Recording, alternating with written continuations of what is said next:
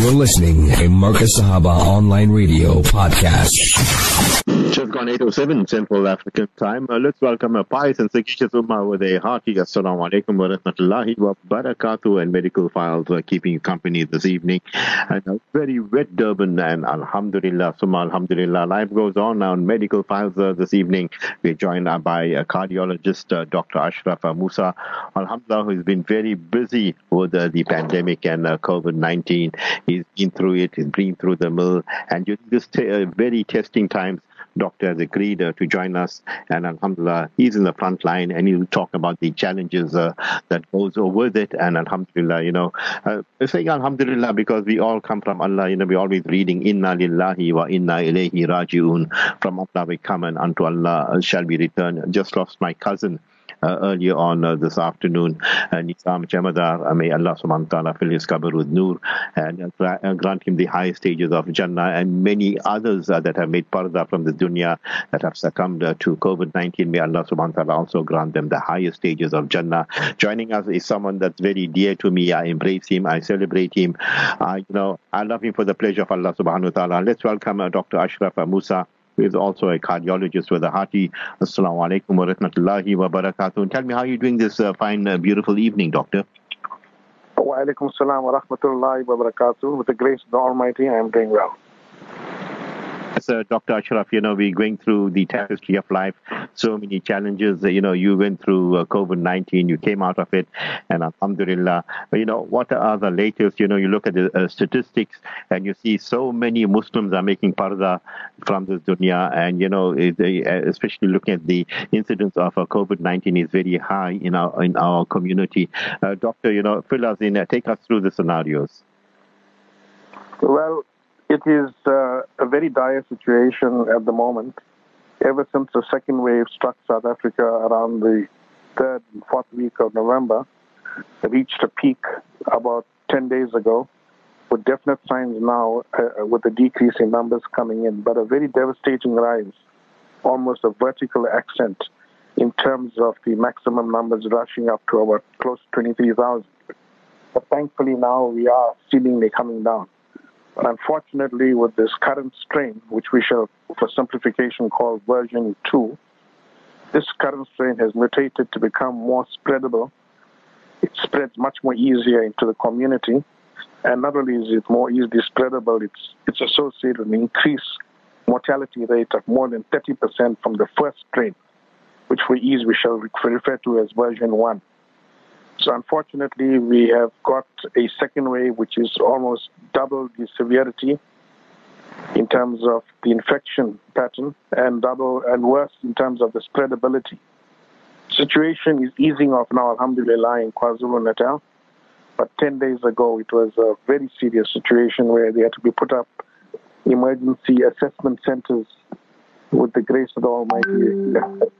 Human uh, Muslims for Humanity put up multiple centers in various hospitals in KwaZulu Natal to ease the pressure on the emergency departments that were unable to cope and to provide a quick assessment for the streams of patients that were coming in so they could be properly, uh, you know, quickly evaluated and then appropriately managed as per their needs.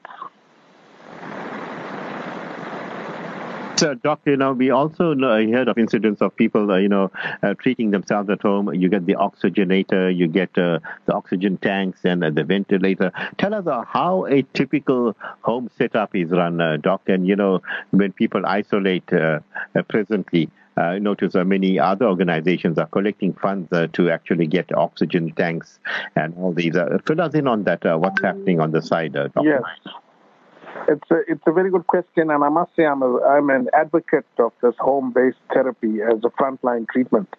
I'm not one uh, to uh, to advocate uh, admissions to a hospital environment unless absolutely necessary. And you know, with the, all the knowledge that has been obtained over the past few months, uh, with the general and family practitioners coming into the fore, and many organizations um, uh, helping out patients with pulse oximeters and oxygen concentrators, doctors doing telephonic consultation, patients able to communicate quite easily with their doctors via the cell phone or, or, or WhatsApp, etc. I find that uh, I, I've got a very good success rate. I'm all for home-based treatment as long as we are monitoring the situation and pick up the signs quickly. I feel the outcome is better simply because mere fact that you're sitting at home in your own environment, in your own bed, with your own monitoring devices, it's you cannot put a value on this. A hospital is a very lonely place to be right now. Nurses are overworked.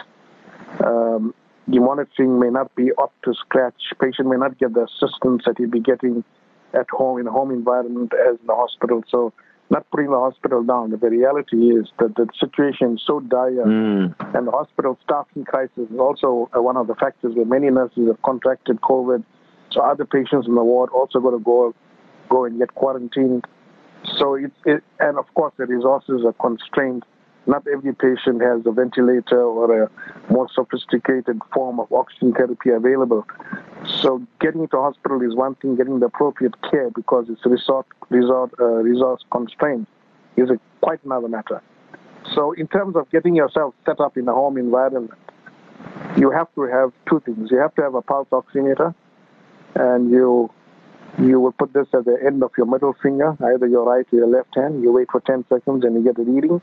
If you're over 95%, then you're doing well. The other 95% is not good. You need to seek attention.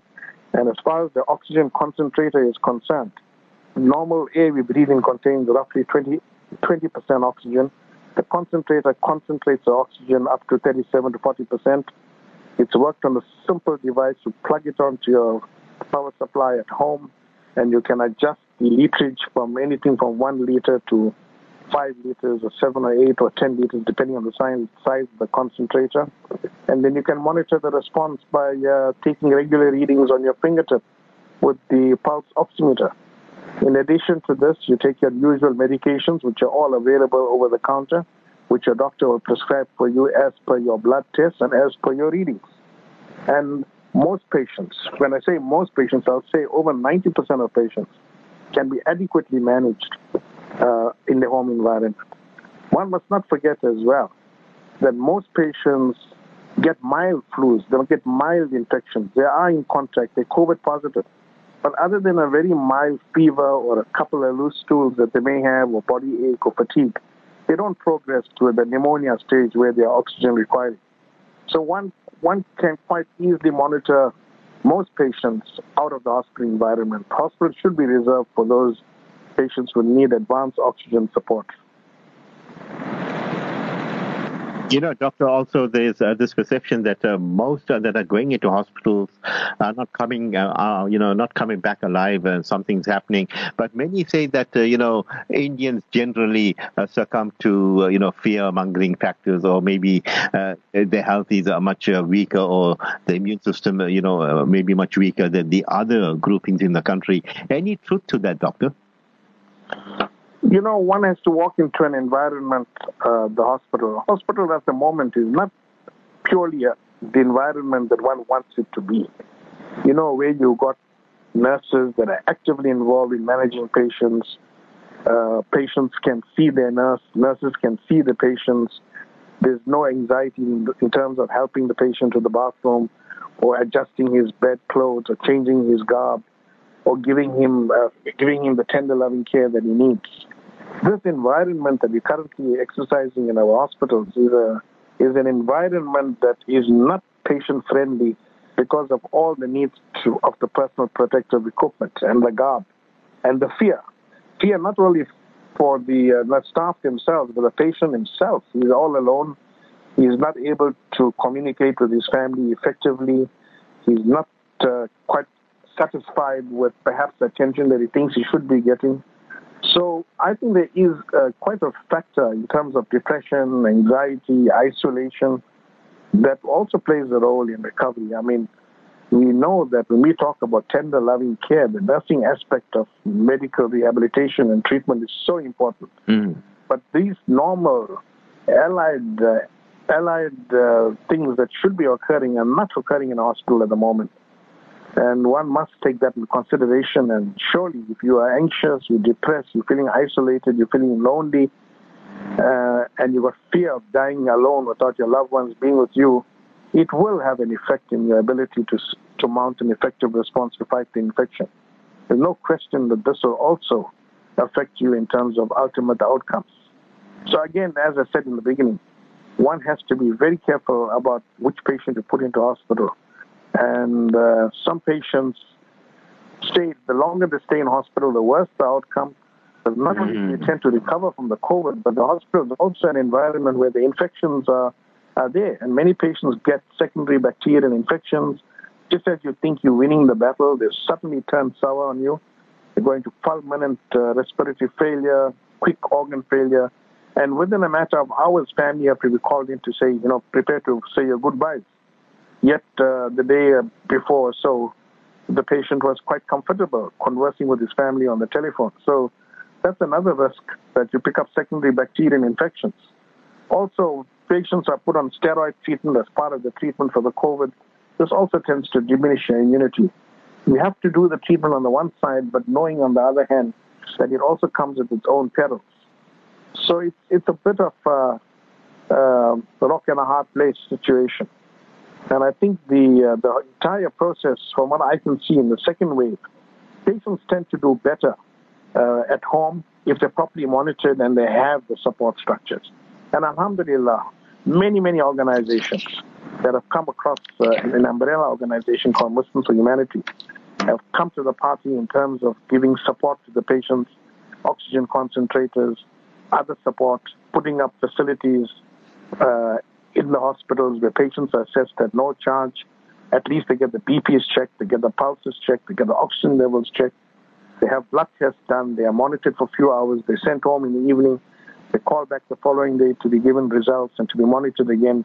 And this has provided a uh, big help in decompressing the congested hospital environment. And most importantly, is giving the patients an easy access to an emergency department, which has got suddenly been expanded from a six to eight bed emergency department to a 20 to 30 bed with the tent like structures that are very adequately resourced with all comfortable beds and monitoring equipment and drip lines, etc.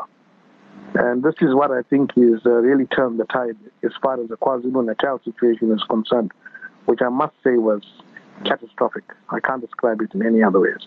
Mm, I thought you were very uh, graphic indeed uh, this evening, uh, Dr. Ashraf Moosa. And, you know, you talk about uh, various factors uh, coming through, and Alhamdulillah, Allah bless you for, you know, calling a spade a spade here, or the stethoscope a stethoscope, because uh, there you say, you know, if you could do it at home, do it at home.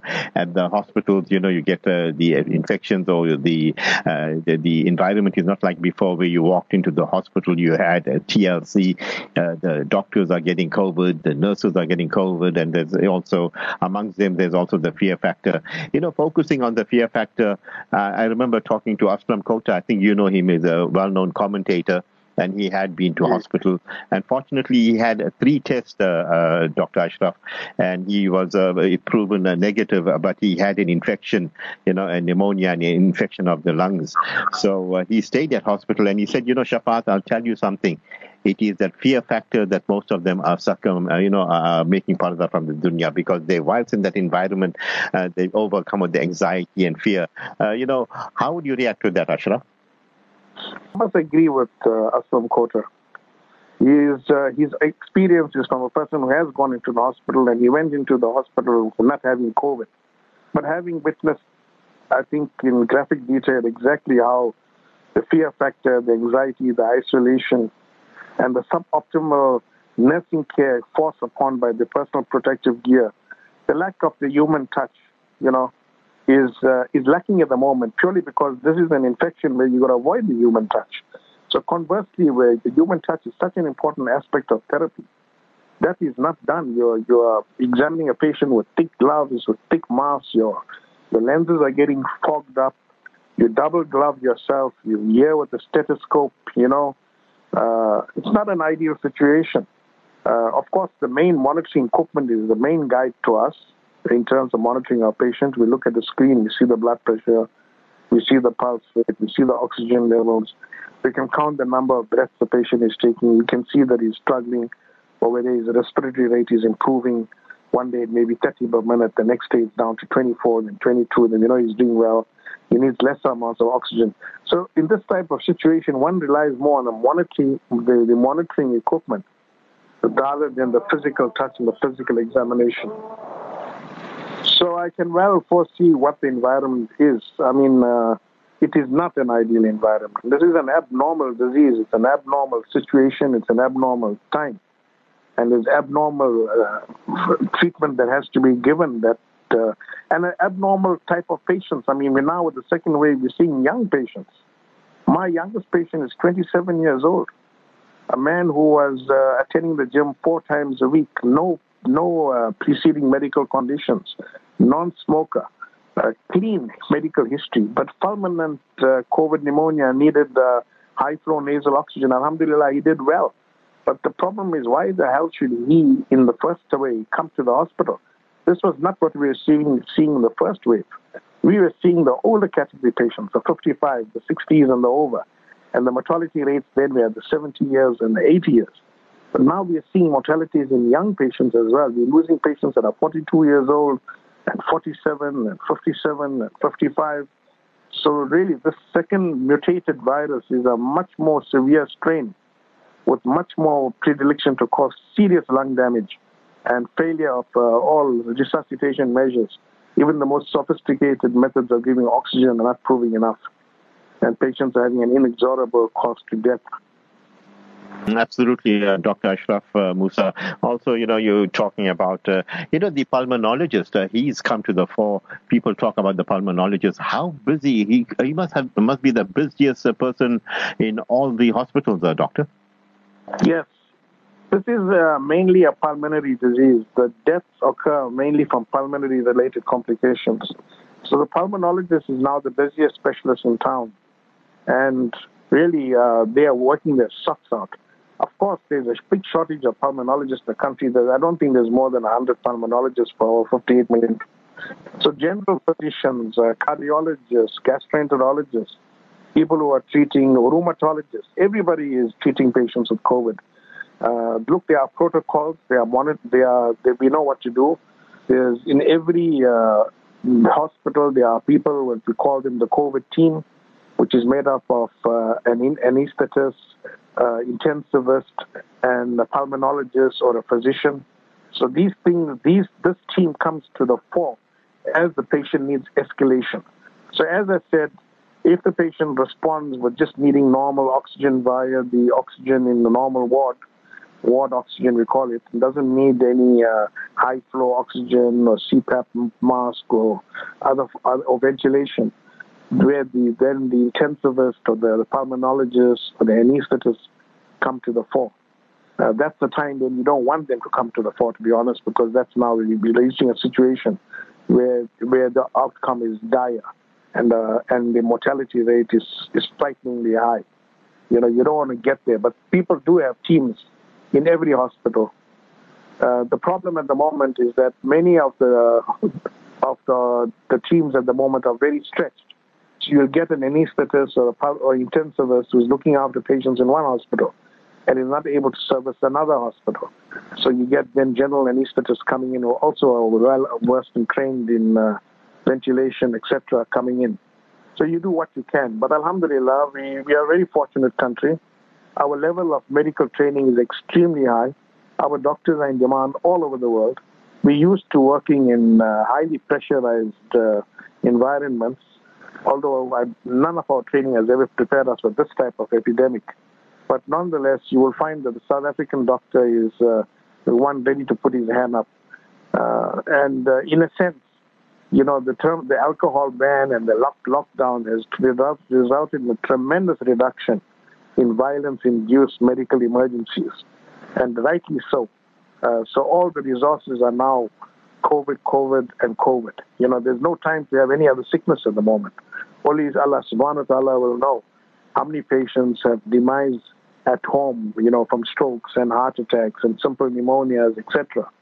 But right now, the entire medical fraternity is busy from A to Z to convert every ward, be it a pediatric ward to a maternity ward or a surgical ward or a day ward, all are becoming uh, COVID wards. You know, so so it's all hands on deck with every cabin, uh, you know, being filled up by COVID patients. Yes, uh, Dr. Ashraf, also listeners, I remember that we're opening up the lines 0847863132. We'll be taking your WhatsApp and inshallah, you have any questions for Dr.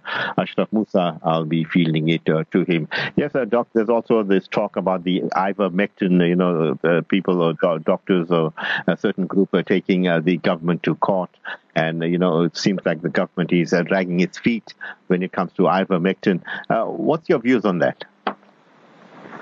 Well, I've got I've got strong views on that, and you would you'd hear today that the South African uh, SAHPRA, the regulatory body, has approved the use of uh, ivermectin uh, in controlled circumstances, which in inverted commas means that a doctor, if he feels his patient will benefit, is free to use it, but he needs to monitor for side effects and make a make a note of that.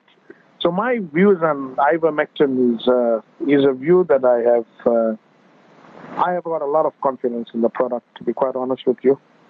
In a, in an area whereby we have seen reports coming through from, first of all, Bangladesh, then Monash University in uh, in Australia, and then some whole lot of other reports, and then a whole lot of studies that have been, uh, you know, studies that have been put together uh, for almost 4,200 patients. There is no question that this drug has got something to it that is of benefit. And because it's been around for so long, over 40 years, it is what we call a parallel drug. It was designed to treat something completely unrelated, you know, a parasite, a worm in the bowel. And we have now discovered that it has its anti-inflammatory effects are helping patients with COVID. And the beautiful thing about this product, it appears that medical personnel who are at risk can take a preventative dose, you know, two tablets three days apart, once a month or once in two weeks. And we found that there is an 80% reduction in healthcare workers getting COVID when they're working in a high risk environment. So not only can it be used in the prevention, but it's also used in the treatment, where, where it's advocated that you use it as early as possible. So the first studies, because they came out of Bangladesh, the world didn't take this drug very seriously. Even I didn't take it seriously. There was a GP colleague of mine from Keefe who phoned me one day and started talking about ivermectin, and I and I read up about it, and and I told myself, but Bangladesh only 80 patients, nothing, and then and then more and more information was coming out. Eventually, even uh, the uh, a group of intensivist doctors in America started making a presentation to the National National Institute of Health, stating that it is criminal not to give patients an opportunity to use ivermectin and they succeeded in getting uh, the way with ivermectin. So ivermectin has suddenly come to the scene, a parallel drug that was designed for one purpose and was uh, effective in another. So I, I have got confidence in this product. I've seen it work. I have uh, advocated its use when it was not quite fashionable to do so. I have seen some uh, some results uh, surprisingly, the results were seen patients that were in a very severe condition make good improvements. I've seen patients that recover quicker when they are put on it. And as I said, if you're going to use it, you must use it earlier before the pneumonic phase, which occurs on day 7 to day 14 occurs. And I'm so happy today that the South African government, with all the pressure of doctors and and activists, have finally dis, uh, given the authority and control back to the doctor's hands to treat the patients. There was a rampant usage that I'm aware of, and I think it's a right decision. And I think that if something can help these patients, why not? Especially if it does no harm. And that's the beauty of it. Why not? Mm. It's a well researched drug. The inventor was a Japanese scientist who discovered it in the bacteria in, in some soil in Japan. And this bacteria was manufacturing ivermectin. And uh, he won a Nobel Prize for his invention. And ivermectin is right now the darling drug uh, in the COVID world. I'm not saying mm. that's going to help everybody and anybody, but certainly there are results out there that show it's got a definite effect in helping healthcare workers have less chance of developing COVID when they're exposed to that in that environment they're working in. And it also has associated a better outcome in patients who've got the COVID and have put themselves onto treatment. Uh, it's a simple I, drug dosage and it's quite mm. safe. are really enjoying it this evening. And you know, if they say give him a medical prize this evening because Alhamdulillah, the barakah is flowing, the information is uh, flowing, it's so wholesome. Really brilliant talking to you. Time for us to go for a break. When we get back, inshallah, we'll be fielding those questions uh, that have come through. You're listening to Marcus Sahaba Online Radio Podcast number to call is 0847863132. That's our WhatsApp number, taking all your questions. The Sister Firoza said, Assalamu alaikum, uh, Brother Shafaat and uh, Dr. Ashraf Moosa. Fascinating uh, discussion. I noticed that the price of garlic has gone up and also ginger. It's uh, believed that both these uh, ginger and garlic will help uh, COVID remedies. How true is that, Dr. Ashraf Moosa? Well, a good question from Firoza. I mean, what's it, 400, 1,000? I don't know what's the price per kg of uh, ginger and garlic, doc. But uh, will it help uh, COVID patients? Yes, a lot of things will help COVID patients, and there are a lot of a lot of allied treatments we are using in the mainstream medical world. Uh, we know that uh, steam kills the virus in the nose and in the mouth and along the eyes. So when you come back from shopping or going to Checkers or wherever, you come back, you steam yourself, uh, and if you're going out more than once and you steam yourself, uh, you know, many times a day, two or three times a day. So stuff like ginger and garlic and honey and cinnamon, there's no question. These are thousands years old treatment. All of them are immunostimulants. All of them have got natural antibacterial effects, anti-inflammatory effects. These are things that uh, should be given as well. I have confidence in it. I've been to a place in India Research Institute for Unani Medicine and Homeopathic Medicine in Hyderabad. I went as a final year medical student in 1981.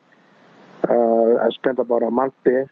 Were, at that time, the main uh, treatment was for diseases that we as medical professionals were not very good at treating, things like vitiligo, etc. And uh, and I saw queues and queues and queues of patients. And one mustn't forget that uh, the Germans very sophisticated in terms of the medical health. They do a lot of uh, a lot of the medications include ginger and garlic, not only to bring down cholesterol, but for general health. So there's no question that all this is how all this works. So we we know of kulunji seed and cumin oil, same thing. Uh, that also has got anti-inflammatory and antibacterial and antiviral properties, immunostimulant properties. And these are all safe. These are all from the ground. These are all creation of our Almighty Creator. And they've been, they've, they have stood the test of time. And, uh, you know, granny's tales, uh, if you have a cough, or you've got a flu or a fever, homemade remedies, all of them are made from, uh, from the substances you mentioned, including good old lemons and orange juice, etc., honey. So yes, uh, I would say the system must continue using these products and all forms part of this uh, multifaceted attack against this horrible virus that we have. Alhamdulillah. Eh, you know, I can tell you, Doctor, you're very wholesome uh, this evening, and I like that. Uh, you're forthright and wholesome. Really enjoying that. Ismail uh, says, Assalamu alaikum, uh, Brother Shafaat and uh, Dr. Ashraf. I'm really enjoying the program. Uh, keep it up. And he goes on to say, with so many theories concerning COVID, Dr. Ashraf Moosa, and it spread from Wuhan, China. Can uh, you, doctor, give us your take? Yeah, uh, you know, uh, we live in very strange times. We live in times where funny things are happening in our environment, with our weather, with our disease patterns. Then we suddenly got this virus, we call it a novel virus, N-O-V-E-L, which means a virus even though there's over 100 types of coronavirus, but this particular coronavirus made an appearance out of the blue. Why did it start in Wuhan? Why did it start in China? You know, so I keep a very open mind because in life, uh, I think as you get older and you suddenly realize that you uh, you stick to your old dogmas and then you get a shock. The world is mm. full of battles. You know, the Chinese are battling the Americans, the Russians are fighting against the Americans, there's a big problem happening in the South China Seas with disputed islands. The world is having an economic war, war without any guns being fired. Who knows what the truth is? But I keep my mind open. If this virus was created in a laboratory and there was a laboratory accident and this the world is full of stories like this, then yes, uh, China has done extraordinarily successful. And I mean, this is what Trump's big problem was. How come the, the virus starts in China? They control it after only 82,000 people get infected, with deaths of 8,000 only. And why does the United States of America get almost 25 million of its 330 million residents being infected, with a death rate of 425,000 people as of yesterday? with a mortality of more than six years of fighting in 1939 to 1945, where 400,000 American soldiers died in World War II. And this virus comes in one year. It does what six years of thousands of bombs and millions of people involved in fighting at 400,000 American casualties. So one, what does one know? What is behind all this? It may well be the truth may come out one day. And the truth may be so uncomfortable that it may have to be hidden. If it was intentionally released to create chaos in the world and to fight some sort of war, unorthodox war, amongst the superpowers of the world, an emerging superpower like China, or it's already a superpower already, who knows? So I keep an open mind. But certainly, in my experience, nothing happens for nothing. Here we are, 100 years from the greatest epidemic, the Spanish flu in 1920, and uh, with all our sophistication. I mean, the Chinese decoded this virus in a matter of 48 hours. They knew the exact genetic strain. And yet we could not find an effective treatment for so many months. Okay, we know it's, it's a process. But it's brought the world to its knees. It's brought everybody to its knees except China. Now, I'm not pointing fingers at China. I don't have the knowledge or the uh, proof of anything. But I keep a very open mind. But something is strange about this virus. It's very strange that it literally stopped the rotation of Earth, if you can put it that way. You know, everything mm. has come to an halt. And whoever is uh, behind it, every aspect of our lives will never be the same again. To go and stand in a restaurant, to go into uh, a cinema, to go into a mosque, there'll be anxieties and fears. You know, to go overseas in an airplane now with uh, 260 people in your flight, you're not going to be as relaxed and comfortable you're going to be very wary of the man who sneezes near you and coughs near you. You know, you're going to wear a mask even though when there may be no need to wear a mask. So, literally speaking, this has changed everything. The entire world order has been changed. And uh, I think the story has not been completed yet. There's a lot more that will eventually come out. And some of it may not need to come out, otherwise, it can create a war. I mean, if there was any any truth to a conspiracy, it is basically declaring war uh, in a certain way. So sometimes the truth may be there, but it'll have to be sort of put in some secret bunker and stored away with the file to be opened in a hundred years' time. So I keep an open mind, and I guess that's because we've we have that age now where we have to keep an open mind. Mm-hmm. You know, doctor, I feel like hugging you, eh? To hear someone talk like that, and you know, Alhamdulillah, you know what? Allah has uh, imbued you with hikmah. It is your hikmah that has come through, and already, doc, you know, we know each other for over 20 years. I did my first medical show with you, doc, and your barakah is flowing. Uh, Tawfiq says, Assalamu alaikum. What a lovely show, brother Shafaat. Uh, bring on uh, Dr. Moosa more often. Well, yeah, he knows that. Every four weeks, I told him on standby, doc. His question is: Are many are many are of the view the government should have implemented a stricter lockdown in uh, January and eased it as uh, we open schools and u- universities. Uh, doctor, your views. Uh, uh interesting question from uh, uh, Dr. Ashraf. Yeah. Yeah, it is an interesting question. And, you know, they say that a retrospective scope is much more valuable in life sometimes than a telescope. So if you look at the lockdown that was announced in March 27, 2020 by the president, a 21-day lockdown, and the reason for the lockdown, he said, was to prepare our healthcare facilities for a surge that's going to occur. And then uh, we closed down universities, we closed down schools, we literally uh, stopped non-essential work uh, hospital. We were all given permits to go to the hospital. We canceled all our appointments. All elective operations were being canceled. We had to repurpose the hospital to take in this influx. And it never came. It never came. It only came in June, July. So hospitals saw a massive downturn in their figures and numbers. and medical aids were smiling all the way with large amounts of surpluses that were accumulated, and that happened throughout the year. I'll give you a simple example. A patient goes for a bypass operation, the bill comes to almost half a million rand. And that operation takes four hours. And yet the person who goes to the intensive care unit is 15,000 a day. And he stays 10 days in hospital, comes to 150,000. So you make a turnover of 500,000 for a four-hour operation and maybe two days in ICU and three days in the general ward before you go home. And you have to treat the patient for almost a month in a hospital and to have that turnover. So it was devastating and the numbers didn't come. So, so the problem is this, that one can never blame the government and the authorities for what they did because one had to prepare. But did we prepare? I can tell you the private side prepared. The state side did what they could under the circumstances. There were field hospitals opened up in Cape Town, in Durban, in Pietermaritzburg, in the Royal Showground Halls, and in Johannesburg as well. I believe there were many hospitals that now became referral hospitals. And we got to we got to act together. There's no question, but we did it uh, with a tremendous cost to education system, for universities, for schools. The economy went to a negative minus eight percent, you know, shrinkage. There were over a million people who lost their jobs, many more to come. Companies used the opportunity to retrench staff. The government had given them carte blanche. You know, there were no there were no CCMA hearings anymore. So uh, a lot of companies used the opportunity. So the whole world has been capsized. But yes, it was needed, not in January. I think the lockdown came the right time, around March.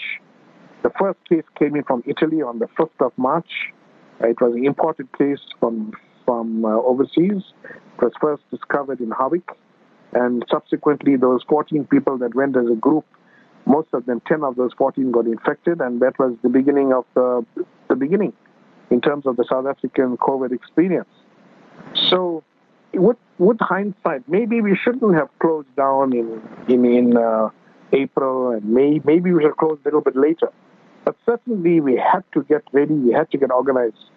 Whether the government used the time sufficiently to prepare state hospitals, only they can answer. But my knowledge and experience tells me they have not really accomplished other than the high-end tertiary institutions in all the provinces, like Schuur, Albert Luthuli, and Gray's Hospital in Pietermaritzburg, these tertiary, tertiary institutions, they have done a sterling job. But the district hospitals were battling with nurses, resources, oxygen supply, personal protective equipment. And of course, in between all that was rampant corruption, unbelievable corruption at, at the worst time. You know, so so it was a it it, it really was a uh, catastrophic time, I think, for the country. I think we also got to ask ourselves is we got 1.4 million cases in South Africa. And the next highest country has got like 200,000 cases, but if I'm correct, I think it's, it's Egypt. So, with all our sophistication, we're in the southernmost tip of uh, the continent. We have got uh, limited uh, airports. I mean, we've got three international airports. We've got 32 land borders. Uh, we closed the borders down. But did we really succeed compared to the rest of Africa? Or is it only because we have done so many tests and maybe the figures, figures are more horrendous in other countries? Or is it because because of our multi multiracial mix of Indians and uh, and uh, mixed race people and whites uh, and our higher older population and where the average age in uh, Africa is like 23, our average age here is more around the mid 30s. Is it because of our demographics that we hit so hard? I don't know. Uh, or is it because we've just done more testing and we, our, our figures are more accurate?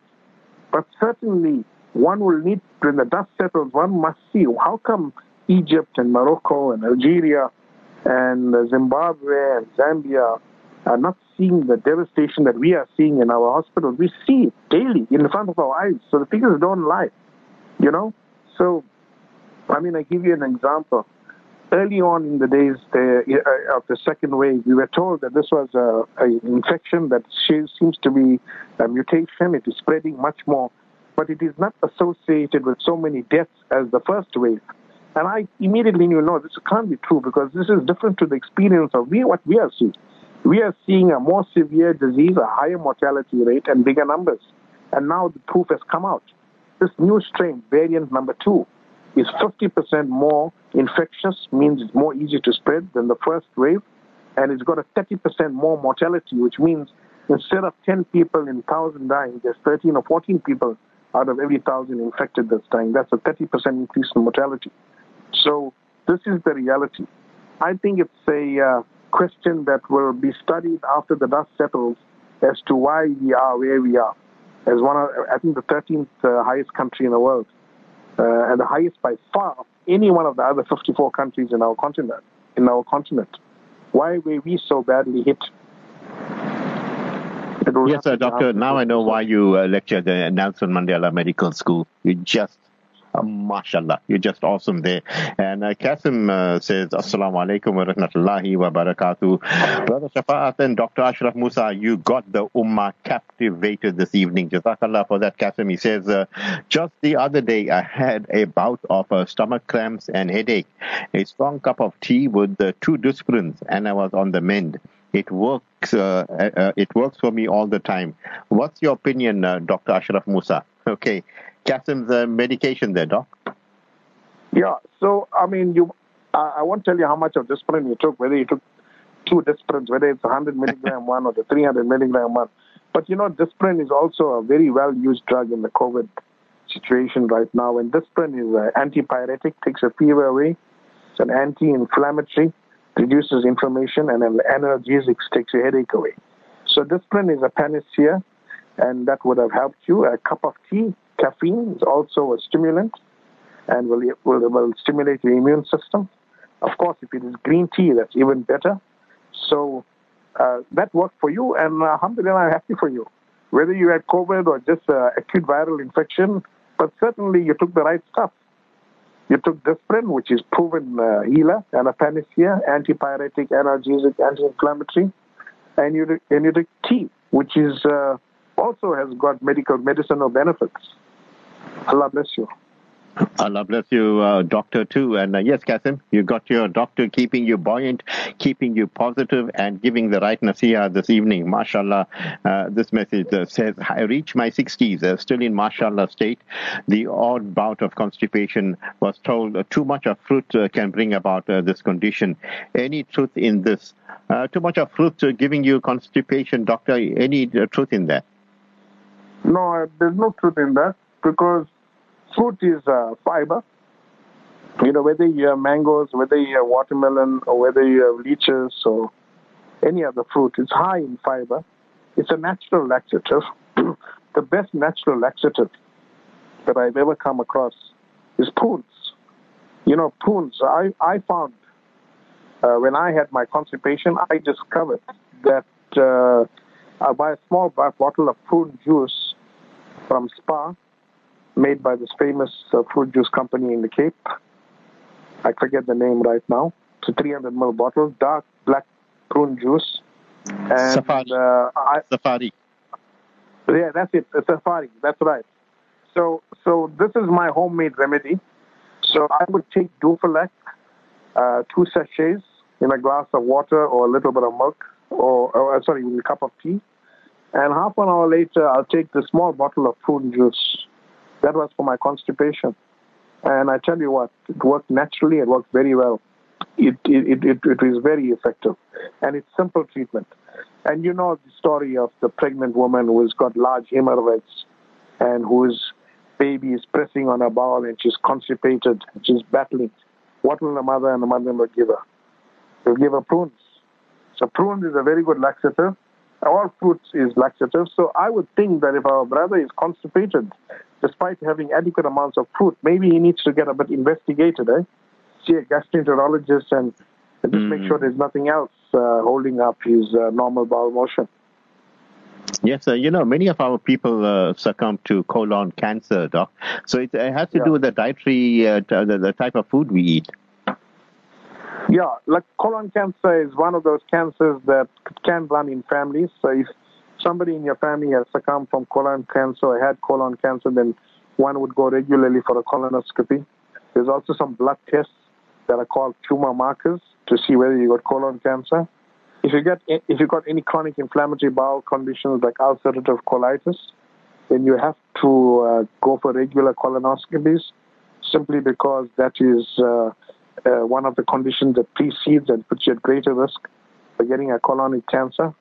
Overseas, the American president, by order of Congress, once a year, has to go for a medical checkup. So he gets himself checked into military hospital, veterans hospital, and as part of his evaluation, he has a colonoscopy done. So, a screening procedure is important. And if you've got any alteration in your bowel habits, you know, alternating constipation or diarrhea, or if your stomach used to work very regularly and now suddenly there's a change in your bowel habit, either you're having loose stools or constipation, that is certainly an alarm, uh, a, a uh, symptom that you must get investigated by the appropriate specialists. So that's that's what I would say about that particular topic. Jazakallah for that. Uh, Iqbal says, Assalamu alaikum. Uh, really enjoying the program, uh, Brother Shafaat and uh, Dr. Ashraf uh, Moosa. He says, uh, May I take the opportunity of congratulating those Muslims that have uh, selflessly helped and donated during this difficult time.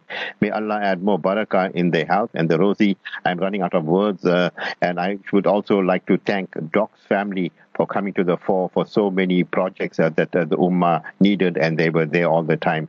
Actually, I can tell you this, uh, Brother Shafaat, the Moosas walk the talk. Also, your doctor is so eloquent. Uh, can he comment? Doc, there's a feather in your cap. I mean, Alhamdulillah, even we embrace and celebrate the family for doing sterling work. May Allah give you all more barakah. And you know, you flowed with so much of barakah this evening. Your comments, uh, Doc? Well, you know, I mean, Allah tests people in numerous ways. And this epidemic has come through and has been a test for humanity, for our religion, for our togetherness, and a moment makes heroes. Uh, there's many heroes that have emerged from this uh, devastation that has occurred in our country. I can tell you that people that uh, were sitting quietly at home suddenly dusted themselves off and said, "Let's see what I can do." So we have a hero in our community, a man who suddenly went on a drive and bought oxygen concentrators. Then there was somebody else that said, you know what, let's go to the hospitals and put up tents. And then there was this organization formed by one of our senior members in the Willowton group, Muslims for Humanity, and got a whole lot of other people come together, put all the manpower, money power, resources, and creating magic. Magic means you go to a hospital, you see lines of cars waiting for evaluation, and within eight hours, you put up a tent with 12 beds, with, with mattresses, with bed sheets, with monitoring equipment, with oximeters, and you got volunteers to assess patients. Now that is the power of unity, and this is what the Ummah can create when united. So I've seen people that I knew they had talents, you know, in their own business and barakah in their own businesses, but they've, like this drug, ivermectin, that's repurposed from killing parasites to showing some effect, positive effect in the COVID epidemic. I've seen people who repurpose their lives from their normal activities to suddenly come and put their hands up and fearlessly, with so much of energy that it's infectious, their energy, more infectious than the COVID virus, I may say so, that they've got people together. And I think this type of what has I've seen personally with this organization called Muslims for Humanity, with all the associate organizations like Al Imdad Foundation, um, Darul Yatama wal Masakin, not Darul Yatama wal Masakin, the uh, the clerical organization Jamiat Ulema, uh, the the uh, National, South African National Zakat Fund, and many others. The names are slipping me now. You know, there's maybe ten or twelve organizations what has been created here is a template for any future problems and avoids replication, it avoids duplication, wastage, more coordination. You know, one man may be good at putting up a tent, other man may be good at procuring mattresses, other guy is good at getting a truck organized. So I think that what has happened with this uh, with this virus has brought people with rare talents and repurposed their lives and given them talents and never knew they had. And I, and I see this quite satisfaction. What impresses me the most is where government will take two or three weeks to put up a structure. This army of, of soldiers, Muslim soldiers, are putting up structures in 24 hours. I, I can't understand it. You know, I, I heard about this, but 24 hours, I've seen it with my own eyes. They did it in Ahmed Al-Kadi Hospital. They did it in Midlands Medical Center. They did it in K2 Ridge Private Hospital. They did it in Hibiscus Hospital. They did it in Daymed. They're ready to go at state hospitals. There's a usual red tape, but they're ready to go. And the enthusiasm and the commitment is, is absolutely remarkable. Leadership was provided, yes, Allah must bless everybody that has donated in cash or kind and effort and sweat. But no doubt that the, the, uh, the virus will leave a very bad taste for, for the number of people we have lost in the community, but it has definitely galvanized and brought people together. And I think this is a hold us in good step for any other catastrophes. I just hope this unity can continue, hmm. and this type of uh, spirit must continue to bring ease to all those in hardship. Allah bless all the, those volunteers. Yes, sir, Doctor. You know, we've run out of time. Uh, you know, as I said, the barakah is flowing. Uh, before we leave you, your parting words. My parting words is please stay safe. There's one thing I can say is you don't want to get this virus. It is not possible to get this virus if you stay at home, if you wear a double mask, you avoid being in contact with people two meters or 2.2 meters apart, you avoid touching strange surfaces. Let's look after ourselves. We protect ourselves and we protect others. As others will protect themselves, they protect us too. So let's let's fight this thing together. Let's avoid this horrible virus. It's a tremendously tragic disease, and we can't prevent it. There's no question. You can't possibly get it if you're sitting at home and not in contact with anybody. It's a virus that is carried by saliva, by coughing, by talking, by breathing. And if you don't have it and none of those around you have it and you're behaving, you'll never get this virus. It's not possible. Allah must not make it an airborne virus.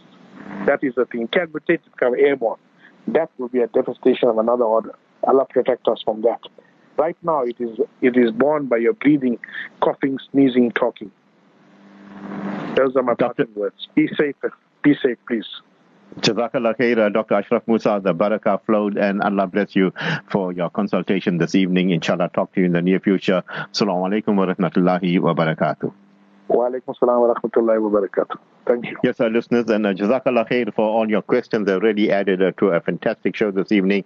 Time for us to go for the Isha Azan, and inshallah, we'll be uh, continuing after that with the pertinence of punctuated. Let's go for the Isha Azan.